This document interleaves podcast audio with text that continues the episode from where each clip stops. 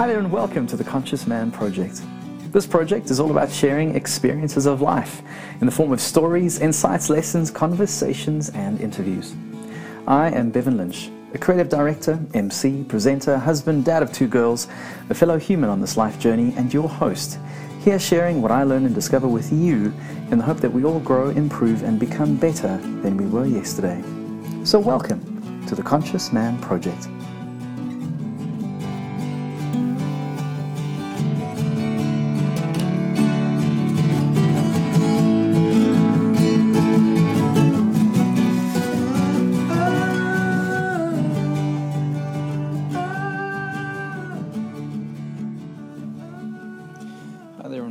To another episode of the Conscious Man Project. I'm Bevan Lynch, your host, here chatting to you today about being unconscious, believe it or not. Yep, so um, I guess to set the context, I'm going to tell you a bit of a story because I guess I can only share what I know in my life experience, and the story will go a little something like this. In fact, it'll go exactly like this. So, couple of days ago, um, my wife and I were working in the business, and uh, it was quite a big job. We were moving about the house, using it as a studio or as a backdrop for one of our clients and, and their product.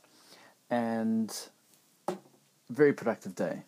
We we got through a lot within the morning, and we needed to get through a lot because uh, it was a big, bulky product that we were moving around.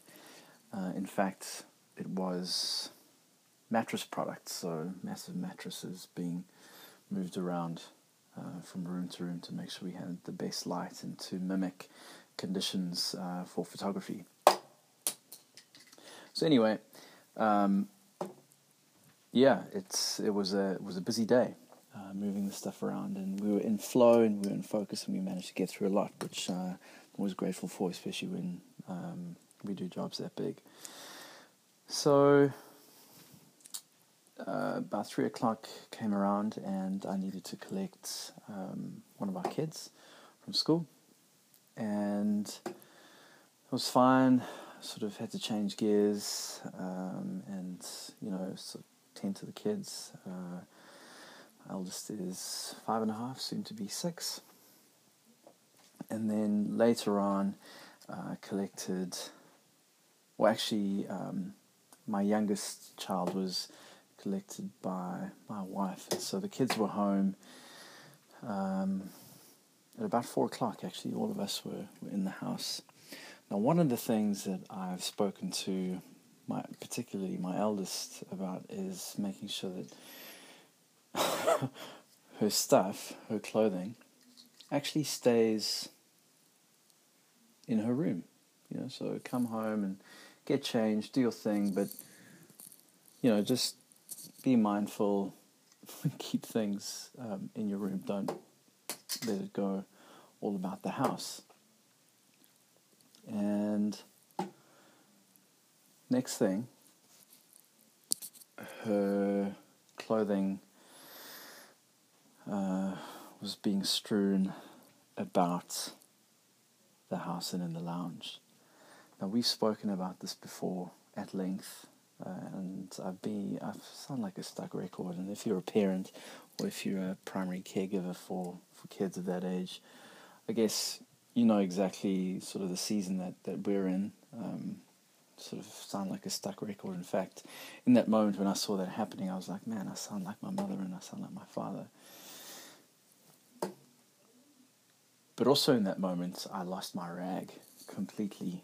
Like, I was just tired, man. It was a busy morning and got home, and then after having sort of moved the house around, moved the set around, and then to just have you know, these kids, you know, basically just, you know, chuck their clothes around, I just lost it.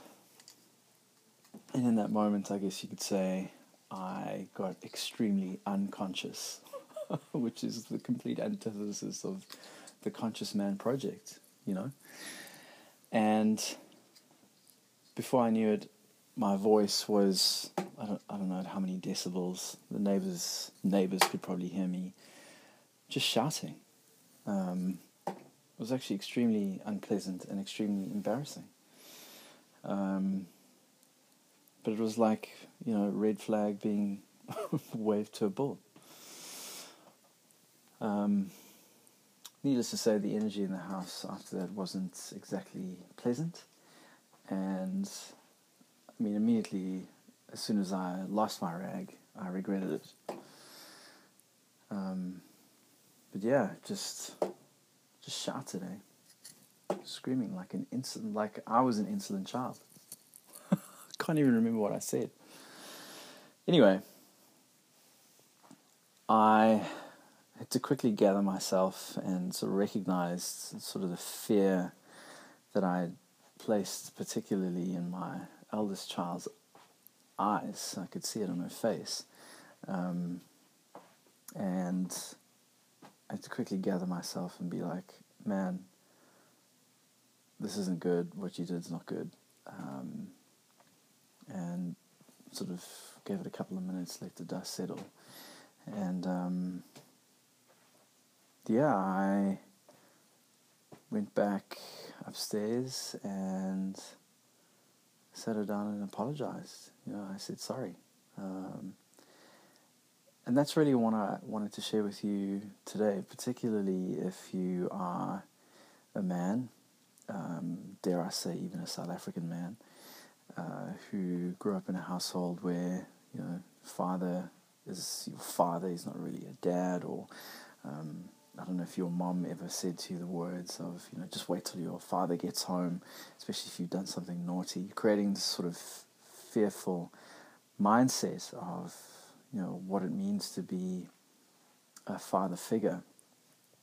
I almost had to uncouple myself from from that thinking in that moment and eat some serious humble pie and ask myself the question, you know, what example do I want to impress and imprint on my kids? You know, do I want them to fear me like I in many ways feared my own father. Look, I love my dad now, you know, and I have the consciousness and sort of the self awareness to know that he did for us the best that he could with what he had, and, I, and he he's awesome. Uh, and also recognize that he grew up in a time where things like big boys don't cry and you know things like harden the fuck up and what have you were very much the bedrock of the foundation of what it actually mean or meant to be a man then. And I would argue that that adage and that approach is not serving us as a society and as a community uh, today, particularly young men. And so, in that moment where I lost my rag and sort of saw my upbringing repeating itself in many ways, uh, before my eyes and recognizing that, okay, cool, I've done what I've done now, but I have to fix it. I, ha- I have to make amends here. And the only way that I could do that is to say sorry and and not to use the words to my eldest daughter, I apologize, because that's not saying sorry. Saying sorry is when you say, I am sorry um, for what I did. And do you know the, the, the craziest thing is, honestly, I, I think my eldest kid is like an old person in a young person's body because I went up, ate some serious humble pie, and I just said to her, look, you know, I'm I'm sorry, you know, Daddy, Daddy got so angry, um, and it got ugly, and I'm really really sorry. she said to me, Daddy, it's okay, you're just sad. I said, no, no, I got angry. She says, no. Being angry just means that you're sad.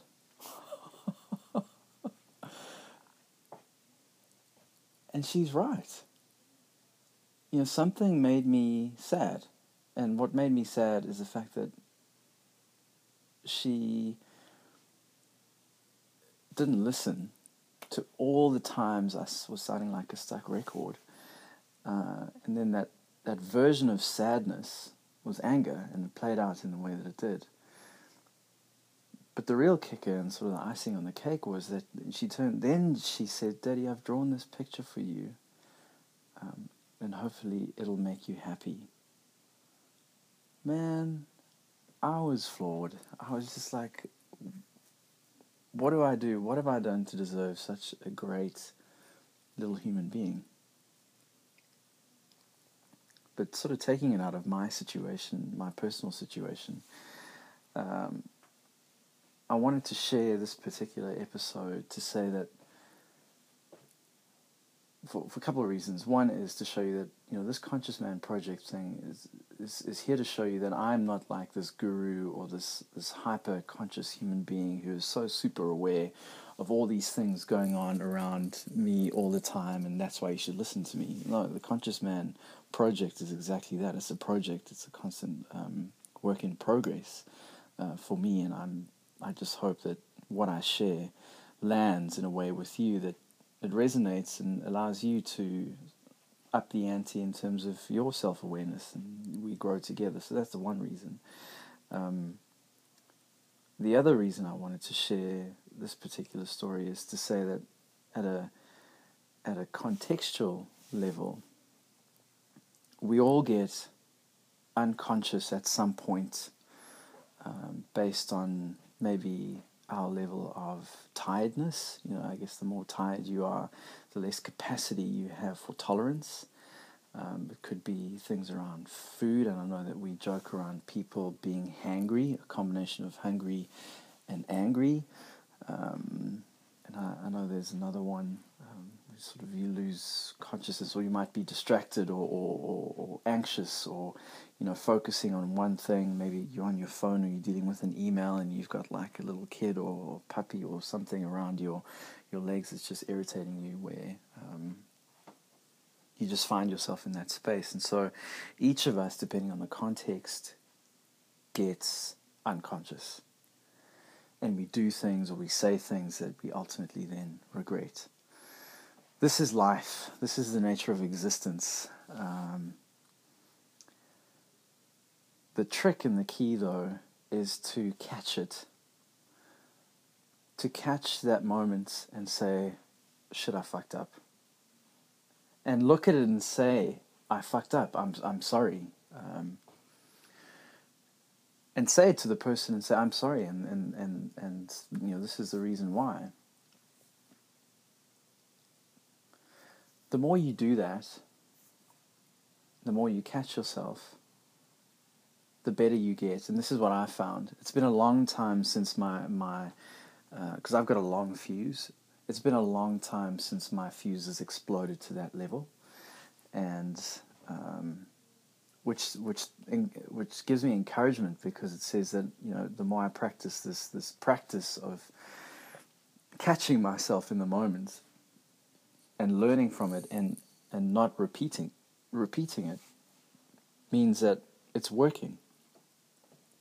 Like anything, you know, you build a muscle, uh, you do weights. The more you do it, the stronger you get. And then the final piece around what, why I wanted to share this with you is when you catch yourself uh, in that moment of unconsciousness and you've apologized and you really say, I'm sorry, is um, when you catch yourself is to say sorry.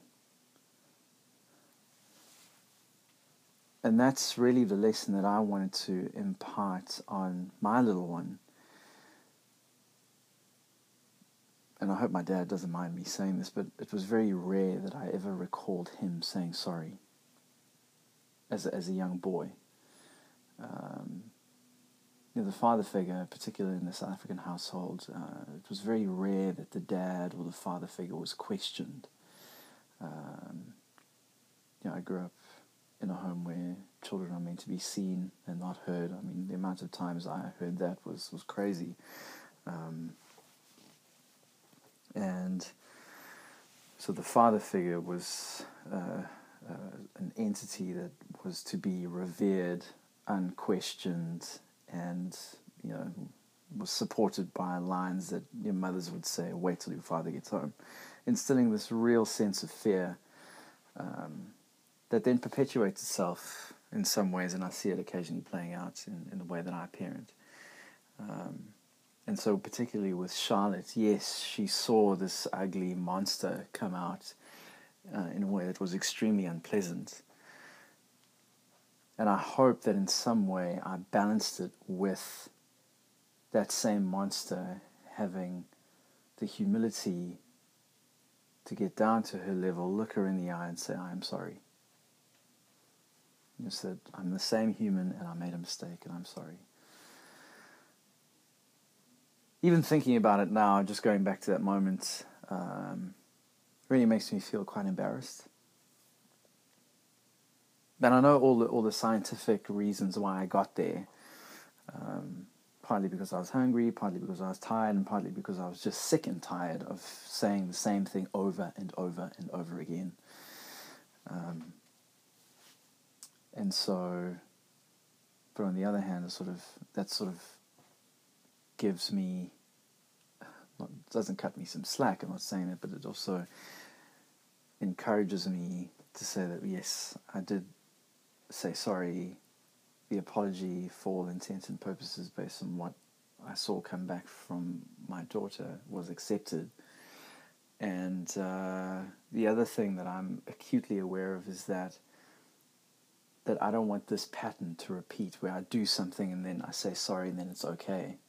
Because that's not cool. You know, that, that doesn't give you, or us, or any of us, guys or girls, men, women, a pink ticket or a free pass just to act like hooligans, be completely unconscious, and just, you know, say sorry at the end. No, that's that's not the the habit forming uh, protocol that I'm encouraging or condoning or saying you know we, we should all do or or um, or follow. It's more about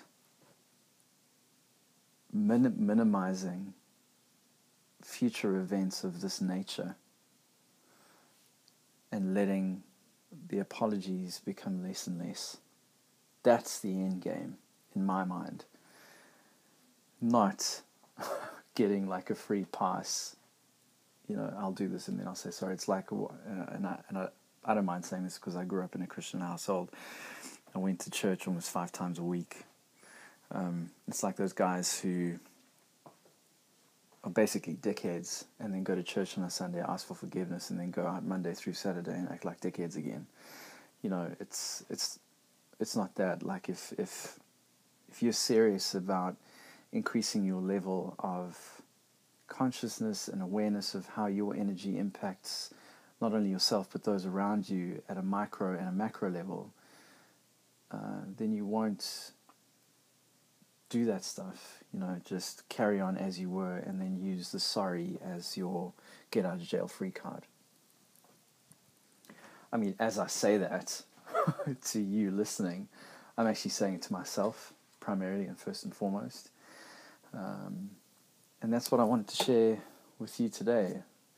It's um, it's still quite raw for me, having shared that little experience uh, with you. Uh, but I hope you got the lesson, because uh, I certainly did. Um, it was crazy, shouting and carrying on, and sort of losing my rag, and then eating the humble pie, saying sorry, and now sharing it with you. Um, and I know it happens to all of us. You know, there's we all have our good days and, and our bad days, and it's it's going to happen. But it's just how you trade through those times that that's important. And uh, I, I guess taking responsibility as well for your energy in that time and in that state. Um, and then hopefully minimize that sort of behavior and learning from that behavior as you track forward. Anyway, I don't want to get into preaching now. Uh, it's more teaching and sharing than than preaching. So I think I'll cut it there uh, there today. if you have an experience, a similar experience, and you're a parent or a primary caregiver of of young kids, I'd, I'd be quite keen to to hear your story and how you've managed to, I guess, stay cool, calm, and collected through through moments of uh, uh, seeming insanity, if I can call it that. Um, super keen to learn more in that space, uh, and then uh, a business or a company that that helps me, particularly around parenting and also relationship stuff. And I'll share the link in the show notes. Is the Gottman, I think the Gottman Institute. I hope I pronounced it correctly. They've got some really cool uh, infographics and uh, memes that they share, uh, particularly around uh, relationships, but also how to be a conscious parent as well. And I've taken some good learnings from the stuff that they share, and they've been around for quite some time. Quite some time, started by a couple many many years ago, and still going strong today as an institute. And so I'll share a link in the show notes um, with them, but also uh, about them. But also would love to hear from you and to hear how you trade through those times where it seems like you're going insane and you still manage to stay cool, calm, and collected. Anyway, that's it from me, and as always, peace and love.